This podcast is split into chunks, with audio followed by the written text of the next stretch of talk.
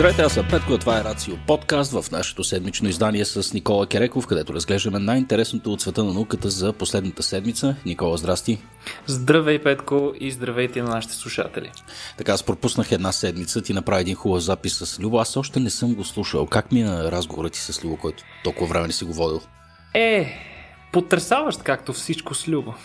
Както всичко. Имаше ли нацистски шегички и този път или не? Е, не, този път не знам как се разминахме покрай тях, но беше, беше интересно, да. Е, предпо... Специалният ни подкаст за Патреони беше малко по-скандален. Там мисля, че успях аз да скандализирам Любо, който трудно се съвзе след това. Искаш ли да подадеш някакъв хинт за какво точно си говорихте специални? Е, да кажем, че беше по-насочен по линия на криминалистика, серийни убийци и разкриване на неразкрити престъпления. Добре, звучи интересно ми. Какво, какво остава тогава? Да, да призоваме хората, ако искат да го чуят, все пак да станат наши патреони, нали така? Това безспорно би ни помогнало по някакъв начин, имайки ако искат, ако искат да ги стимулираме да, да сънуват кошмари нощем, да, разбира се. Не, разбира се, има си доста позитиви. Както казахме, това е една от тях. Карантината, както си говорихме, сме си говорили много пъти, има най-различни позитиви. Никола, едно от тези е, че човек може много активно да наваксва с всякакви видове културни така, неща, които не е консумирал докато всъщност ходи на работа. А, естествено, с фокус на Netflix напоследък, все по-малко книги чета и аз самия. Но като говорим за Netflix, едно от нещата, които се явиха хайлайт на последните няколко месеца гледане на тая платформа, беше един документален филм, който не знам ти дали успя да гледаш, казваше се My Octopus Teacher. Не, не, не съм. Аз нямам Netflix, но съм фен на mm. октоподите, както знаеш. Да, това е едно от ние неща, които всеки, който го е гледал досадно, започва да го препоръчва на всички 10 души, които, които срещне по пъти си. И то не е случайно. Всъщност, така филма е филма всъщност проследява работата на един океанолог, мисля, че беше, или не, той всъщност човек се занимава с документалистика, Грег Фостър, тук виждам сега името му е пред мен. А, и всъщност той започва така се гмурка първо да изследва една малка частичка от Атлантическия океан, докато случайно, докато заснема там каквото иска да заснеме, се среща с един малък октопод, той взема странното решение всеки Божи ден в продължение на една година да, да, да слиза при същия този октопод и общо взето филма проследява интимните взаимоотношения, които възникват между двамата и как а, всъщност той израства като човек а, и помадрява вследствие на, на, на тази си интеракция с, а, с октопода. Нали? Там показва му а, чувствителността на живота а, и всякакви други, всякакви други мъдрости, но филма е заснет изключително красиво и наистина показва един много интимен и интересен поглед върху тия същества, за които с тебе сме говорили толкова, толкова толкова много в крайна сметка. А, да, не случайно го споменавам и това нещо, тъй като първата новина, която се ни подготвя всъщност е точно за октоподите а, и е свързано и с тяхната нервна система и отново така мозъчния потенциал на всички тези организми, които така събирателно са под чие царство? Как се нарича това царство? Мекотели. Царство не, ли е това? Е, е, не е царство. Царството е? е животни и оттам да, нататък, тук си говорим за клас цефалопода ага. или главоноги, нали, е, което до някаква степен отразява и структурата на тяхното тяло. Аз mm-hmm. трябва да призная, че октоподите наистина са ми едни от край време едни от най-интересните животни и подозирам, че а, както си говорихме в последното ни а, седмично издание, ако Земята беше продължила да бъде воден свят, сигурно той щеше да а, бъде доминиран от интелигентен вид, който нямаше да са хората, вероятно някакви а, род, род, роднини на октоподите, които са изключително интелигентни и силно развити същества.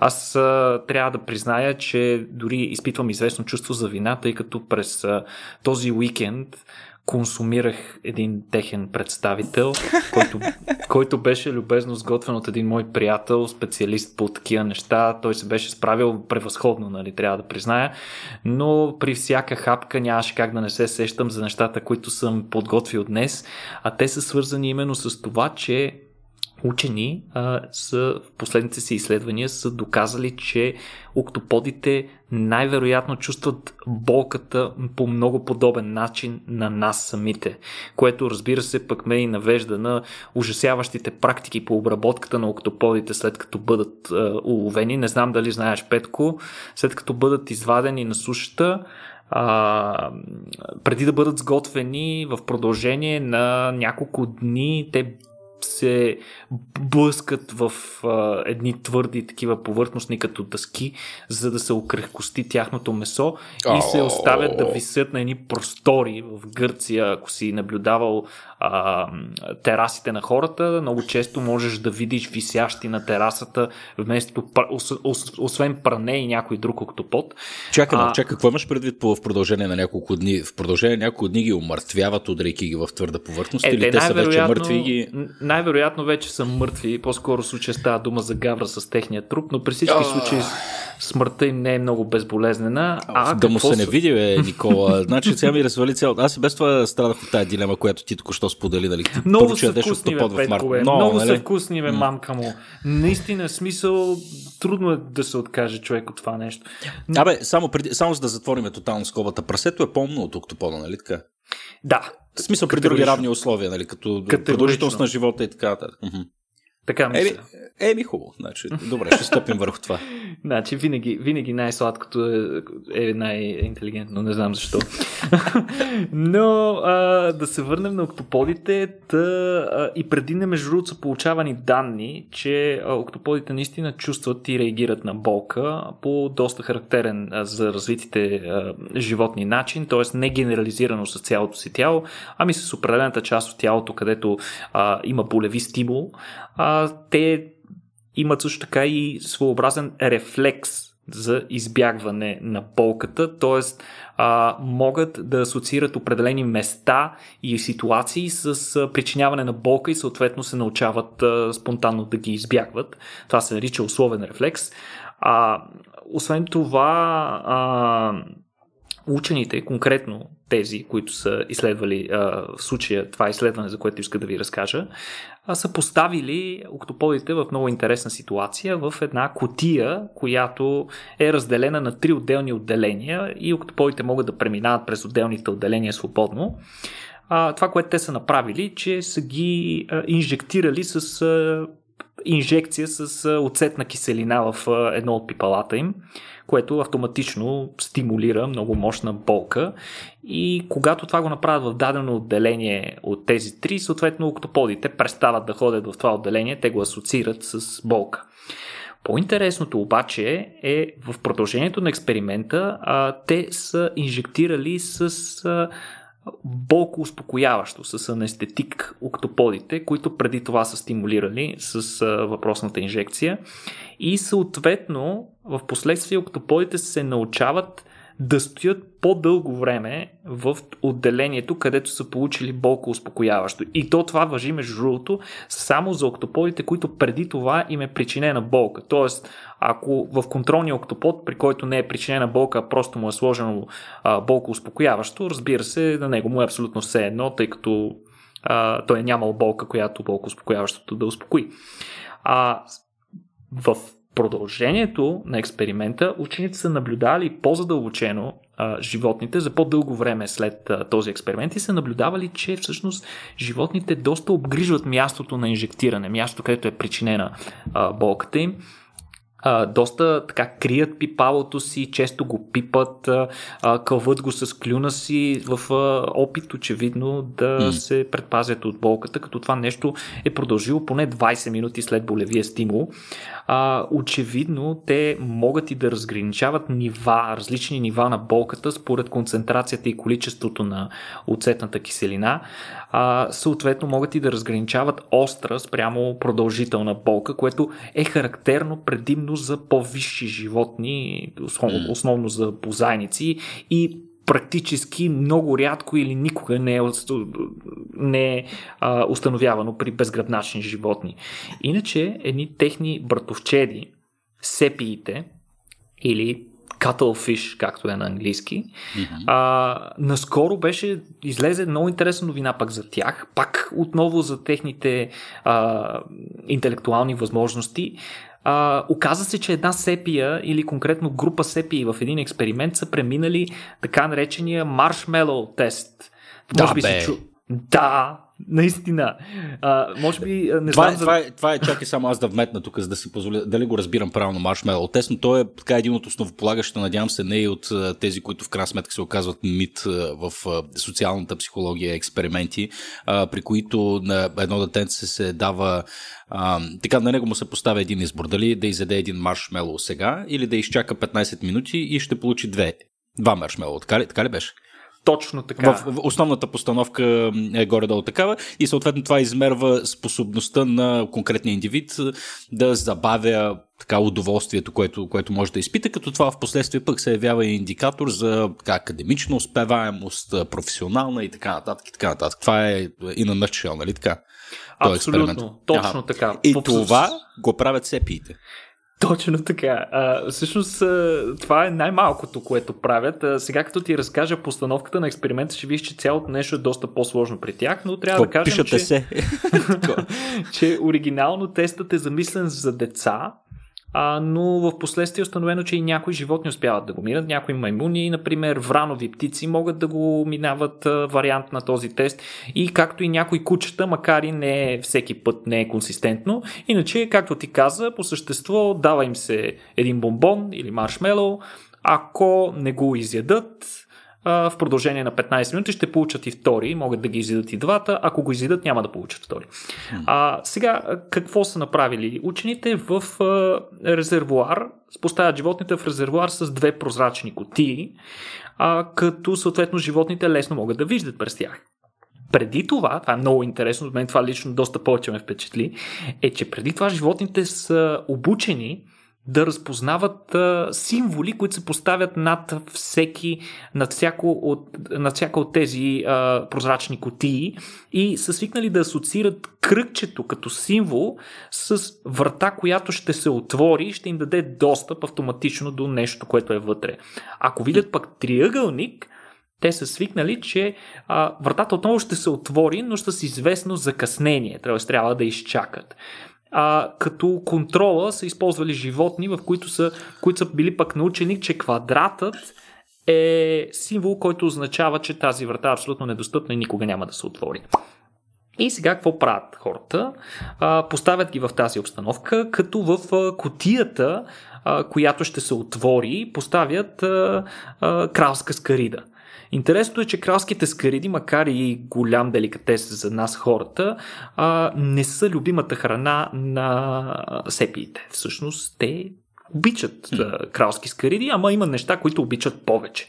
Тя е повече за нас. а, зад, зад вратата, която се отваря с закъснение, е всъщност любимата им храна, така наречената а, тревна скарида а, като те фактически направо се умират за нея. Ако могат да избират между двете, винаги биха избрали въпросната стревна скарида. А, сега, ситуацията, в която са поставени е такава, много близка до маршмелоу теста. Тоест, те могат директно да отидат и да вземат а, кралската скарида, но ако я вземат, а, съответно, веднага махат а, любимата им храна зад другата котия и те никога повече няма да имат достъп до нея.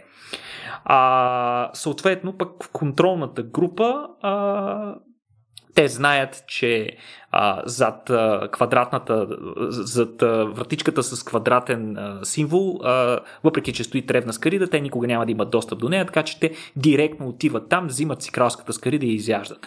Обаче, когато знаят, че вратичката може да се отвори, те започват да седят и не взимат кралската скарида. Научават се много бързо да няма взимат, седят и търпеливо изчакват а, вратичката да се отвори, за да получат а, любимата си храна. Като това изчакване, а, мисля, че беше продължило до почти минута, могат да изчакат, преди в крайна сметка да решат да вземат и по-слабата храна. А, сега, това е. А, а, мен направо ми пръсна главата, защото това е наистина сигурен признак, че животните могат да планират, могат да оценяват как действията им сега ще се, ще се отразят дълготрайно, или поне не дълготрайно, но в едно малко по-близко бъдеще, което безспорно е характерно за доста по-висши животни, а, при всички случаи за гръбначни такива. Mm-hmm. А, а, иначе, нали, логичният въпрос, който можем да зададе, защо? Защо им е на а, сепиите да могат да планират неща? Например, при приматите ние знаем, че способността ни да планираме работи в близко и далечно бъдеще е много важна от гледна точка на цялостния вид и на функционирането на общността ни, тъй като ние живееме в група и съответно това е много важно за нас, да можем да планираме а, неща, да можем да предвиждаме какво ще се случи и съответно е до голяма степен а, това е стимулирало и развитието на нашия мозък.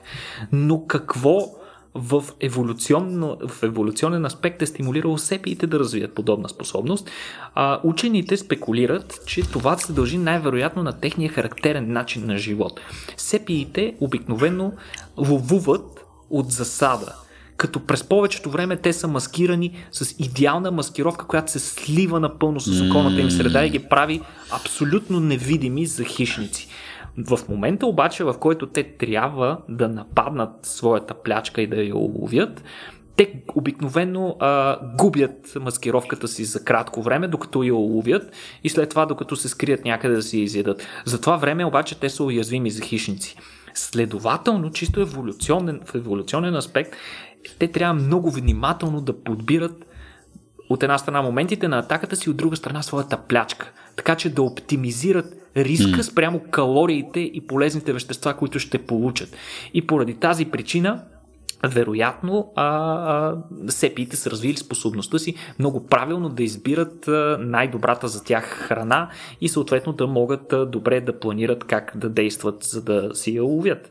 Което... Това в, в голям степен въжи и за октоподите и за цефалоподите по принцип, понеже съм го а, чел а, това нали, за, за октоподите конкретно, че именно тази игра на котка и мишка всъщност е най-мощният катализатор на когнитивно развитие при тези същества. Смисъл, това обяснява а, защо при все краткия им живот те са всъщност така развили толкова висок интелект. Именно необходимостта постоянно да, да работят с нови стратегии, да се крият, да бягат, да търсят, да могат и така нататък. Абсолютно. Този, тази необходимост от толкова финна нервна регулация, свързана с тази а, специфична промяна на окраската, с поведението на дебнене, както каза ти, криене, съобразяване, нали? защото за да, за да можеш да се прикриеш добре, ти трябва да си много добре наясно с околната среда наоколо, т.е. те имат изключително добре развити сетива, очите им са много добре развити, имат страхотно зрение, освен това имат силно децентрализирана нервна система, при която огромна част от от а, невроните им не е разположена в а, централния мозък, в така наречената глава, ами е дисеминирано в пипалата, така че пипалата могат да взимат автономни решения спрямо а, мозъка. Изобщо а, изключително, изключително интересни същества и както ти каза, безспорно начин им на живот е бил основният катализатор за това те очевидно да станат а, гениите на океана. И за съжаление, разбира се, а, и мен винаги много ме озадачавал факта, че те живеят очудващо кратко за толкова интелигентно и толкова голямо животно. Повечето октоподи до 2-3 години макс. Да, то ти, ти ня, някой беше даже спекулирал доста дръско, че всъщност именно кратки живот е така, единственото обстоятелство, което ни им позволило да се доминиращия вид на планетата, а не толкова, че нали, Земята не е останала чисто водна среда, както ти каза. Нали, че ако, ако живееха по 50-60 години, пък още повече, ако цефалопорите демонстрираха някакъв вид социално поведение или колективен начин на живот, то тогава пък те биха могли колективно да еволюират до степен, в която да се доминиращия вид на планетата, което е доста яко. Не. Така е, така е. Не знам дали си спомняш преди известно време, преди няколко а, първенства, мисля, че беше световно първенство, имаше един октопод Пол в един зоопарк. Ох, да, помня да. Ако не се лъжа в Германия, не съм сигурен, който много умело предсказваше а, развоя от различни футболни срещи. А, уви, за съжаление, те могат да го използват само в а, едно първенство, защото вече за следващото няма да е живо. да. да, смисъл, със сигурност, със сигурност октопорите, сепиите, цефалопорите заслужават нашето уважение, но пък, както каза и ти, в много са вкусни, бе, мамка му. А, във всеки случай това не ни пречи да се възхищаваме на техните интелектуални способности, но сега знаем, че ние като човешки същества можем да се възхищаваме на интелекта на други по-ниши нам създания, но много рядко а, се стига до степен, в която да им завидим за някакъв вид мисловна функция, която ние не притежаваме. Обикновено нещата се свежат по-скоро до това да завиждаме на остротата на техните сетива, за тях тяхната сила и бързина и най-вече, и то, това се отнася за сравнително ограничен брой живи същества, които познаваме, способността им да регенерират собствените си тела и крайници. Сега, ние тук май с тебе сме говорили за а, тая медуза, която регенерира себе си на практика постоянно, което на практика я прави и а, безсмъртна. Сега не знам, ако искаш, ако може, може и да го споменем това, защото не съм сигурен дали не казах глупост, дали не съм го запомнил по грешния доста, начин. Доста, м? доста от безгръбначните животни имат способност да, да. възстановяват телата си напълно дори от по-малки парчета. Един от, този, да. един от тези примери са, разбира се, медузите, но има много други подобни примери. А, хидри, също така а, морските звезди, между другото, са много добър пример, особено прословутата морска звезда Трънен венец, която а, има навика да похапва корали и когато популацията им на, и нарасне прекалено много, те могат да разрушат цели коралови рифове. А, та едно време са се опитвали да се преборят с а, тази морска звезда, като са я вадили и се я разпърчатосвали с помощта на ножове и различни други неща, като идеята е била да я убият, но всъщност това, което са направили е, че са и помогнали а, всъщност да се разпространи още повече, защото от всяко парче може да се получи нова. Представяш ли се, човек? Значи това, ако го вкарам в миксер и го изсипе в някое езеро, просто в смисъл, е, да се минира или в миксер чак няма да стане. Миксер, миксер чак няма, миксер няма да стане, но да, такъв тип неща са се доказали, че не помагат при тази морска звезда. Даже а, беше, бяха разработени специални автономни роботи, мисля, които сме говорили за тях преди повече от година, mm. а, които а, могат чрез машин learning да разпознават а, как изглежда морската звезда, а, да се приближават до нея и да инжектират с а, смъртоносна отрова, тъй като това е единствения начин да бъдат убити. Да, но, да, да това, даже, това даже си го спомням. Добре, във всеки случай това наистина е някаква, не, не знам, супер, супер сила. Нали? Е изключително ам, така привлекателно като нещо, което да успеем ние да освоим от, от, от тези същества и да го използваме целенасочено и при нас. Е, имаме ли представа, имаш ли представа, всъщност, поне си подготвил конкретна новина за едно конкретно същество и предполагам, че ще говориш за общия принцип така или иначе, но разкажи как Аджуба работи това, бе, Никола? Как така се възстановява откъснат крак да му се не види и то по, и при някои саламандри май беше то, и то мота-мо, нали? Не е просто... Ами всъщност ние в а, самата ДНК на клетките си и в а, допълнителните и нива на сложност, там екпигенетика и така нататък, ние с... всяка от клетките ни съдържа необходимия а, необходимите инструкции за изграждането на един жив организъм, цял жив организъм. Съответно, всички тези инструкции са описани много стрикно и подробно.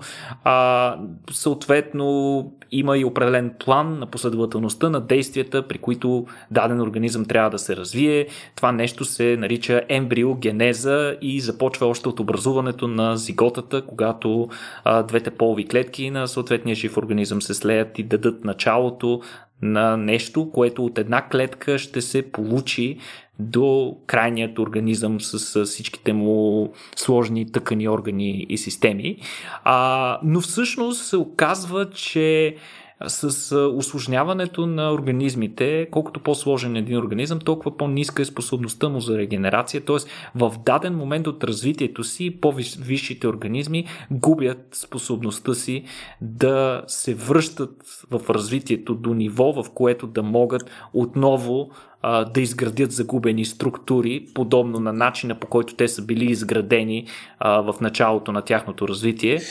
Добре, това защо? Е... смисъл, това е твърде скъпо струващо ли? Е? Цената ли е най-вероятно, най-вероятната mm-hmm. причина за това е цената, а, тъй като а, загубата, в смисъл, а, най-вероятно индивидите, които е, са имали тази способност, а, има отнемало прекалено много енергия и те така или иначе не са успели да оцелеят а всъщност и колкото по-сложен е един организъм, толкова по-сложни са и неговите структури, съответно толкова по-рисково е това възобновяване на процеса на регенерация, който освен, че може да възстанови липсващи части от тялото, може на свой ред да доведе и, ако протече дефектно, може да доведе до развитие на тумори, рак и така нататък. Хм, жалко, жалко. Та кажи сега за това същество, де. Е, това същество не е толкова висшо. До сега си говорихме за мекотели, говорихме си за, може би, най-висшите и умни мекотели, сега си говорим за едни не чак толкова умни такива и става дума за един морски охлюв, който забележи Петко, а, може, за разлика от нас, нали, които като си загубиме някакъв крайник, нали, крак, ръка или нещо, а, обикновено е огромна драма, тъй като не можем да си го възстановим. Единственият начин да възстановим неговата функция е да използваме протези, като това само ние го имаме, другите животни го нямат. А, но при безгръбначните това не стои точно така и конкретно случая става дума за едно изследване на японски учени, които с изненада са установили, че един морски охлюв може да се самообезглавява и да оцелява въпреки всичко. Сега, това, това, това знам, знам, че звучи потрясаващо, но наистина се случва и става дума за морски охлюв Елизия маргината, а, като те без да искат, изследвали са нещо съвсем различно при тия охлюви, са установили, че пет от животните сами си резнали главата, но пък след това четири от тях са се възстановили напълно. И сега на какво, какво точно се дължи това? Даже между другото едно от животните се е възстановило напълно след което отново си отрязало главата Петко и пак се е възстановило и се е напълно. Сега при това нещо очевидно животните губят съществена част от тялото си, а, губят си сърцето, бъбраците, храносмилателната система, половата система, изобщо остава почти нищо от тях. А, много интересно, след като го извършвали това нещо, телата, които оставали след тази декапитация, продължавали да се гърчат няколко дни преди сърцето им да спре и всъщност телата са започнали да се разграждат и да умират. Но не такава е съдбата на главите им. Главите им продължавали активно да мърдат и да се движат, като включително и да гонят плячка, да ловят, да ловят характерните за тях храна. А, характерната храна за тях това са водорасли, но тъй като те нямат храносмилателна система, очевидно след като са си я отрязали, а, те не могат да смилат въпросните водорасли, но нещо, което между другото сме споменавали за този охлюв при предишни наши издания, охлювите от род Елизия, морските охлюви от род Елизия, имат една много характерна способност. Те могат да извличат хлоропластите, или това са органелите, където се извършва фотосинтезата а, в а, растения и водорасли, конкретно в случая тези от водорасли, могат да ги извличат и да ги интегрират в собствените си тъкани и органи, да ги използват за да фотосинтезират. И по този начин, без да е необходимо да се хранят, те буквално се хранят от слънцето и могат да добиват хранителни вещества, които Впоследствие се оказва, че при тези, в този, това изследване се установи, че могат да ги използват и за да регенерират изцяло загубените си тела. За една седмица животните са успели да регенерират напълно сърцето си. За 20 дни са възстановили вече цялото си тяло и са изглеждали практически като абсолютно недокоснати до сега.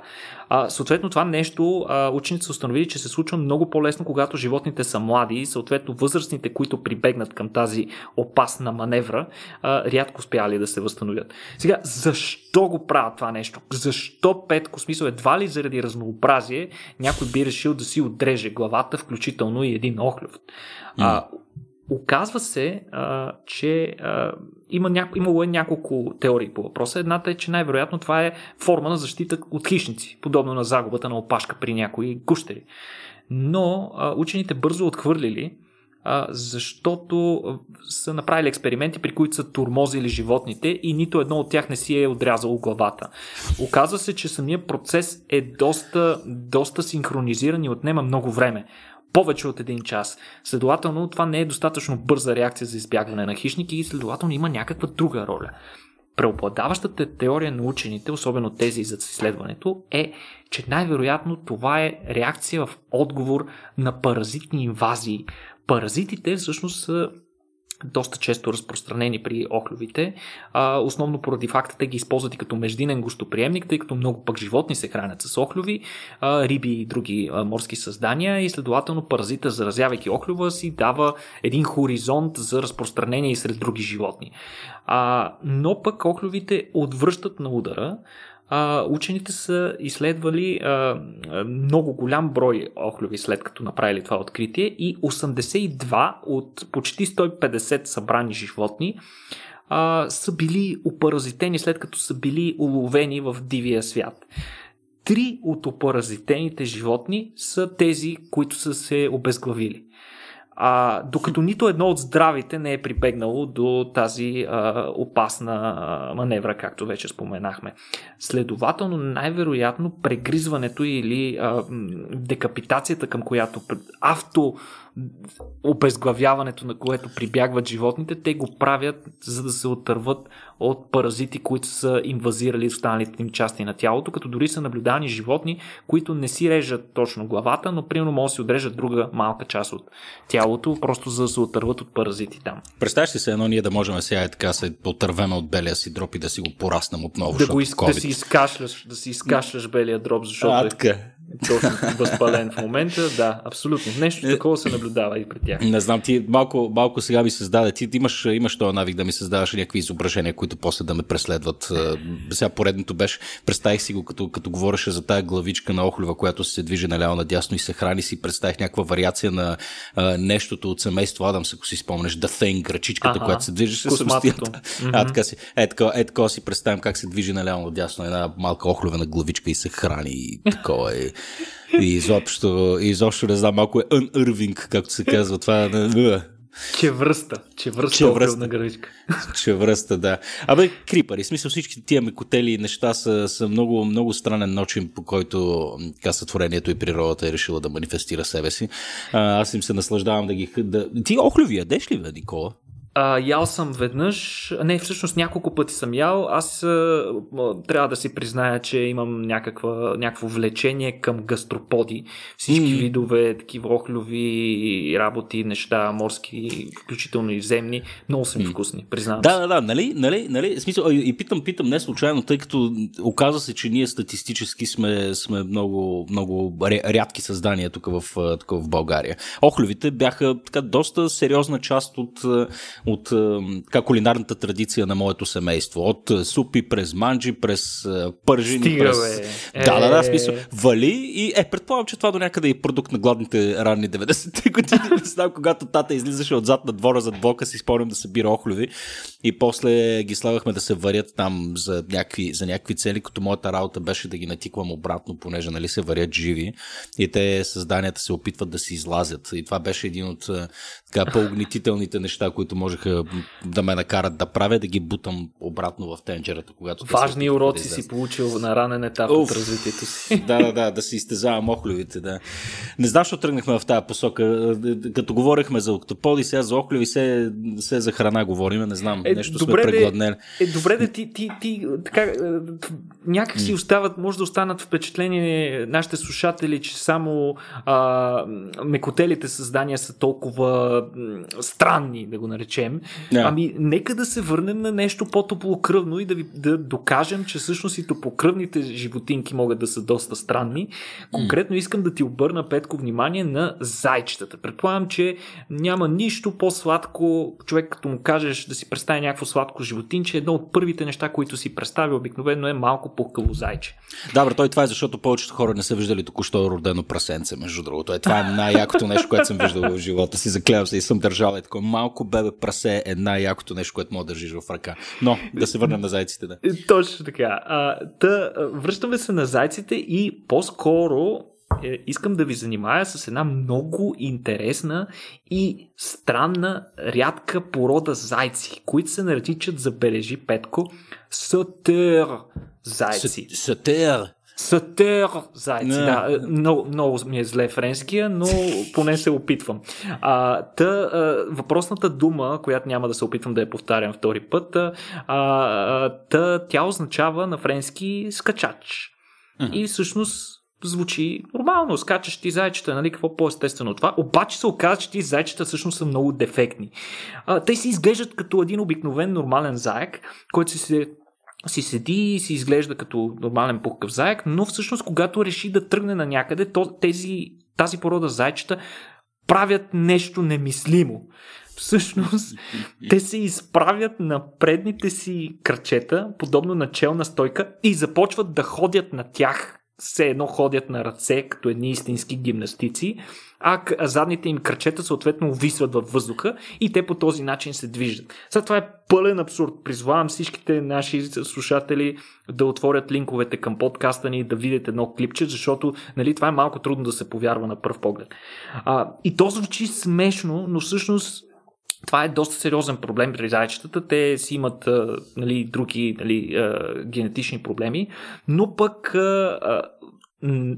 способността ни да разберем какво причинява тази радикална промяна на, при тези животни, може да ни помогне да разберем по-добре как работи изобщо скачането като, като генетичен белег, основата, генетичната основа на скачането при животните.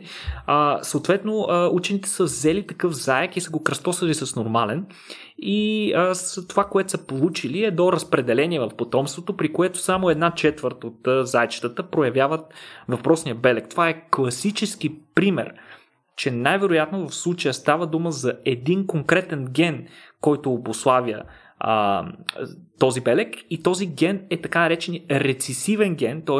трябва и двете му копия във всяка от двете хромозоми да е дефектно. Иначе няма да се прояви въпросния белег.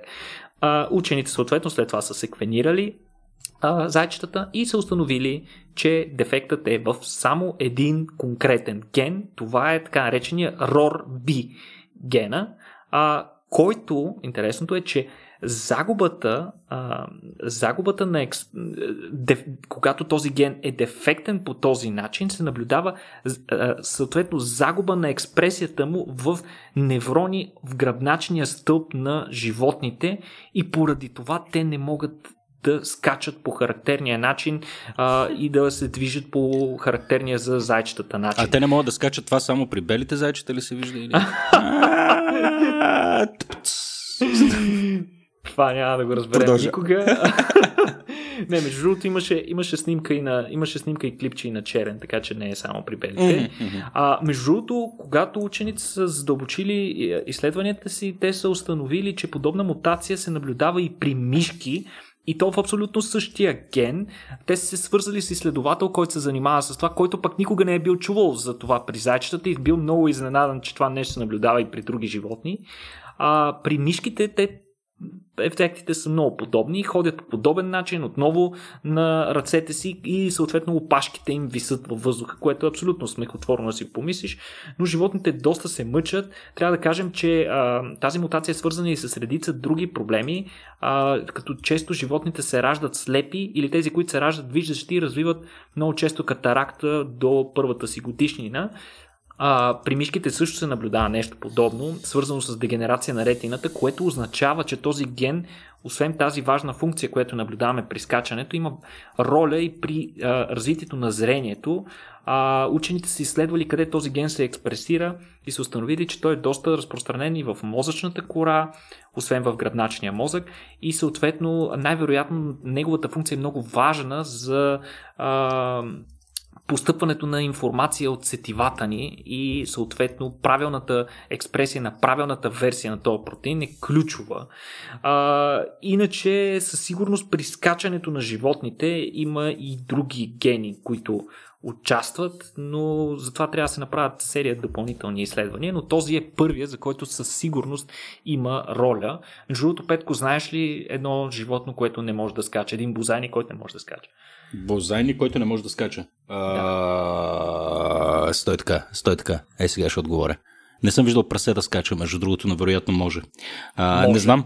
Не, не, не зная, давай, изненадай ме. Слона слона, просто той няма биомеханиката необходима за извършване на какъвто и да е било скок. Нали, очевидно при него, с неговия размер, това би било много трудно, но той изобщо няма развити, развита мускулатура и необходима, необходима за да извърши скок. Чакай да видя дали. А носорозите могат ли да скачат? Jumping да. Rhino, я да видим. Е, сега, джумпинг са, има и предвид. така да, или си представям пък жираф. Между другото, на джумпинг крайно препоръчвам някой да го гугълне това нещо. Изглеждат брутално. носорози във въздуха. Така, така, така, излишно. Давай. А, тук остана ни, останаха ни едни 10 на минути. Никола, искам много така горещо да чуя за канибализма при хлебарките. А, е, я, не, люб... я не разкажи за този ужас сега. Любима тема ми. Е. Ами, значи, случай става дума за едни хлебарки, горските хлебарки от вида Салганея тайваненсис, които са едни от малкото насекоми, за които се подозира, че най-вероятно избират партньор до края на живота си. Много романтично нали, звучи цялото това нещо, с изключение на факта, че говорим и за хлебарки. А, но най-вероятно тайната за този тип странно поведение при тях, а, за, тези, за, за, за, за това брачно партньорство до живот, е едно много особено поведение брачно при тях, което учените не, мог, не са открили по-добър термин, освен да го нарекат взаимен канибализъм. Сега, какво означава това цялото нещо? А, учените са наблюдавали с интерес а, поведението на животните и са установили, че след копулация животните се впускат в едно страстно взаимно гризане на крилете си. Първо едната гризе крилете на другата, после другата на първата и така се обръщат. И това поведение трае, петко забележи, продължение на дни цяло много интересно, пък животните не, видимо не са изпитвали болка, не са се дърпали. Само от време на време животните са забелязва, учените са забелязвали как някой от животните се сгърчва, като в този момент партньор моментално спира да го яде и се сменят. И този процес продължава, докато на двете животни крилете не са напълно, тотално изгризани. Сега, а, сексуалният канибализъм не е рядко поведение в животинското царство, но той най-често е свързан, както много от вас са чували, за ситуации, които женската изяжда мъжкия след копулация, например при паяци или при богомолки. Но а, такова нещо не е наблюдавано до сега. Не се знае каква е точната му роля. Интересното е, че хр... крилете нямат хранителна стойност. Така че моментално можем да изключим варианта, при който животните си дават нали, някаква форма на хранителен дар едно на друго. А, обикновено трябва да, трябва да погледнем как протича живота на това животно, за да си обясним каква е необходимостта да се впуснат в това нещо. Аз искам, между другото, да също така да, да, да, да проверим и как тече живота на човека, който е, заел, е, е решил, че това нещо е, е, е, смислена, е смислена научна работа. fuck? Значи, Защо бе, човек? Защо? Значи, а, всъщност, животинките, а, първо, а, след като се развият а, до последната си фаза и започнат и им изляснат криле, те могат вече да летят и започват да летят из гората и това, което първо правят е да си намерят едно гнило дърво, тъй като те се хранят с а, гнила дървесина и с а, животинки, които се развиват в гнилата дървесина и там да си намерят партньор. Съответно, това е място, това е момента, в който те се задумяват а, и вече като се задумят, между другото, те нямат нужда от тези криле. Веднъж намерили съответния пън, те прекарват целия си останал живот вътре в него и нямат нужда от криле по своята същност. Но пък крилете ги правят уязвими за микрокърлежи. Тоест, под крилете им се задържа влага, която е чудесни условия, дава чудесни условия за развитие на микрокърлежи и а, съответно може и дори някакви други инфекции. А пък наличието на криле а, може да е и възможност да възникнат изкушения, т.е. те да искат да изневерят на партньора си по този начин, отивайки до пънат на някоя друга хлебарка. Затова, как под формата на любовен акт, по начина по който ние си поставяме пръстени и полагаме едни подписи mm. в едни документи, а, хлебарките не оставят това на бумащината и на бюрокрацията. При тях ситуацията е малко по- а, задълбочена. Те изяждат съответно крилете на партньора си, обозначавайки го по този начин като заед и по този начин пък и увеличават шанса за оцеляване на партньора, гарантирайки неговата вярност и факта, че той ще остане и ще помага в отглеждането на малките, за които между другото тези хлебарки са едни от малкото видове, които полагат доста сериозни грижи. Никола, съзряли, съзряли да. романтиката в това, Петко? Съзрях романтиката. Аз тук не спирам някакви тръпки да усещам по, да ме лазят по гръбнака през цялото Добре, време. Петко, моля ти се, тъй като сме на ниво романтика, следващата новина ще я вмъкна наистина бързо. Тя е Аре, още, бързо. А, тя е още, още по-интересна. Надявам се, че е още по-малко гнусна. Я да не, не, не, напротив, тя е аналогията с човешкото царство с, с, с нас хората е доста, по, а, доста по-интересна. Чувал ли си между другото за птицата Лири? На английски е Lyrebird. Nope. Не. Между другото, говорили сме на не, за нея на няколко наши събития. Тя е а, легендарна, е тази птица с способността си. Тя е пойна птица, сравнително такава едра тропическа птица, а, но най-интересното при нея е, че тя е, има практически почти неограничени способности да издава звуци. Тя е, може би, един от най-добрите певци в птичето, а, в, сред птиците. Като освен, че има собствени песни, нещо много интересно за птиците лири, е, че те могат да правят ремейки на всякакъв тип, а, ремикси на всякакъв тип птичи песни. Те могат да имитират практически не само птици, но и други животни. И не просто други животни. Те могат да имитират и неодушевени предмети, като вятър, а, yeah. звука на вълни. И много интересно, могат да имитират а, човешки гласове, аларми, а, рингтонове на телефони, детски пистолети и дори моторна резачка. Ега ти яката птичка, че е да видя как изглежда. а начина по който изглеждаш ще те потресе напълно. Разбира се, мъжката птица винаги е по-интересна. Тя, освен, че може да пее и доста богато и орнаментирана с много интересни а, крилца. Аз това съм го виждал като... Това съм го да, виждал. Да, да, да, да, да, да, да. Тя е да, легендарна. И Под легендарния съпровод на Дейвид Атънбърл, между другото, съм го виждал това нещо.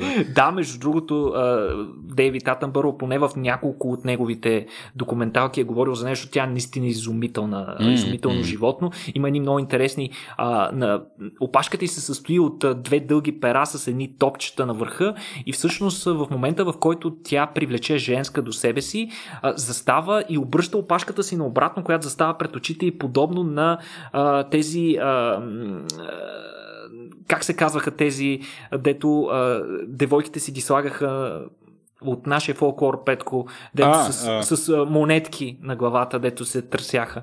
Е, Ох, точният термин не го зная, но да. Да, но всъщност Такова животното нещо. очевидно демонстрира а, а, своите а, генетични заложби по много интересен начин, а, много интересно поведението им, но оказва се, че това, което сме знаели до тук за нейното поведение е само част от историята. А, Оказва се, че тези животни могат да имитират един много интересен звук, който на, на, в научната литература се нарича Mixed Species Mobbing Flock. Това е а, Mixed Species, т.е.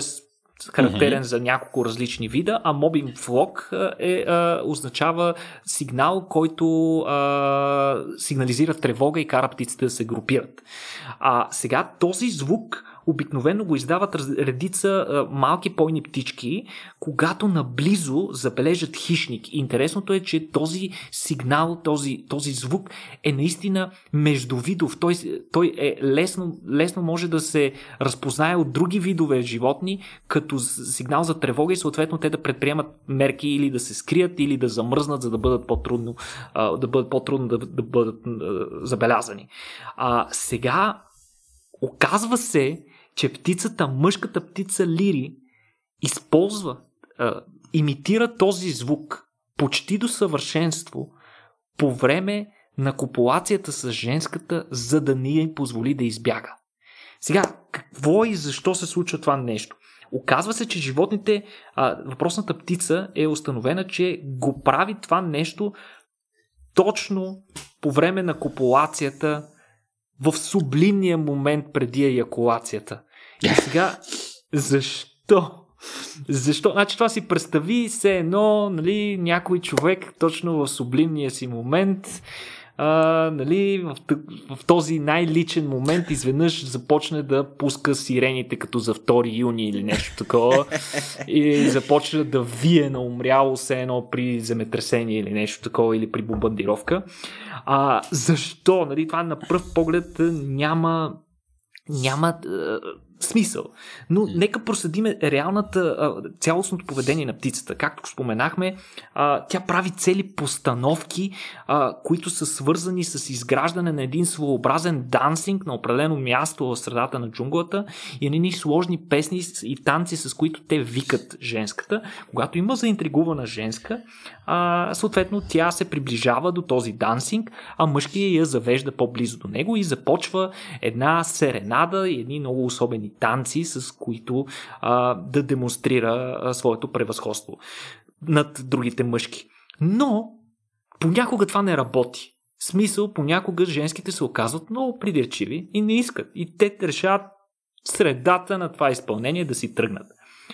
Учените са установили, че точно в такива моменти животните превключват на този знак, този, този сигнал за тревога. И сега, защо от всички видове разнообразни звуци, които може да, из, да, да издаде птицата, мъжката птица Лири, защо точно в този момент се спира на този ужасяващ знак, сигнал за тревога? Ами, най-вероятно това е свързано с предотвратяване на поведение, свързано с това женската да си тръгне. Той иска да я накара да остане. Тоест, посланието тук, Петко, е къде си тръгнала, бе? Светът е страшен и жесток. Остани си при мен. Тук е най-сигурно, най-спокойно. Тоест, доста привлича и на едни от най-коцкърските е, реплики, които се срещат и при нас, хората.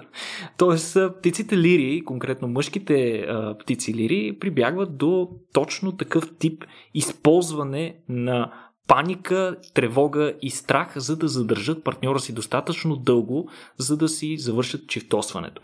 А сега колко добре всъщност колко добра е имитацията на този сигнал за тревога, за който говорихме, учените са записали въпросния сигнал за тревога от а, оригиналния му източник, малки пойни птички, и имитиран от птицата Лири. Анализирайки а, после дължините на вълните, те са установили, че те доста си приличат. Но дали достатъчно си приличат, след това те са взели колонки тон колони, които са разположени на различни места в джунглата и са пуснали а, въпросният а, сигнал за тревога имитиран от птицата Лири. И това, което те са установили е, че съответно другите птици реагират на този сигнал по много сходен начин на този, по който биха реагирали на оригиналния такъв сигнал. Тоест, за пореден път птицата Лири показва невероятните си способности изключително достоверно да имитира всякакви звуци, в случая с едни доста по-романтично скверни цели ако можем доста така да се изразим. Доста яко. Отново, да, съветвам и хората да разгледат отново тая птичка, как изглежда, как звучи. Ние трябва да намерим някакъв технически начин тук, Никола, да почнем да добавяме някакви звуци и неща. Всъщност аз не виждам техническа причина да не го правим, освен това, че вероятно ни мързи. Не знам, трябва да, е, трябва, нека, трябва да го Нека да стимулираме и хората да си направят домашното, да си погледнат бележките. Аз съм сигурен, че а, могат да намерят доста интересни допълнителни материали за четене от там. Точно така, точно. Да, всъщност това не е продукт на нашия мързъл, а просто имаме оригинален дидактически подход към нашите слушатели. Нали? Това, е, това, е, това е всъщност самата истина. Никола, благодаря ти много за интересните новини. И днес, ако вие пък, драги слушатели, искате да слушате още повече а, такива неща от нас, може да ни следите всяка седмица. Стараем се да пускаме е, по един епизод всяка неделя. Разбира се, както вече разбрахте за онези от вас, които слушат от самото начало, подготвяме и специални епизоди за хората, които ни подкрепят в Patreon. А, миналата седмица е било нещо, нещо за убийства и понеже аз бях с COVID-19, не успях да го запиша с Никола, нямах тая привилегия, но може да си припомните как звучеше Любо, ако не сте го чували от доста време. А, това е поне за хората, които, разбира се, ни подкрепят в Patreon. Можете и вие да го направите на patreon.com наклонена черта RACIOBG. Никола, нещо на изпроводяк да искаш да кажеш на нашите слушатели?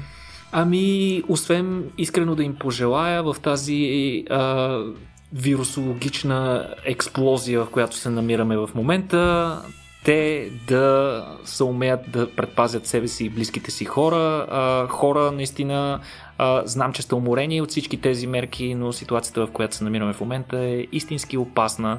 Затова mm. грижете се за своето, за здравето на близките си и за здравето на всички около нас. Всички имаме нужда от това точно в този момент. А, няма точно. да прибягвам към политически съвети, тъй като вероятно епизода ни ще излезе точно в деня на изборите.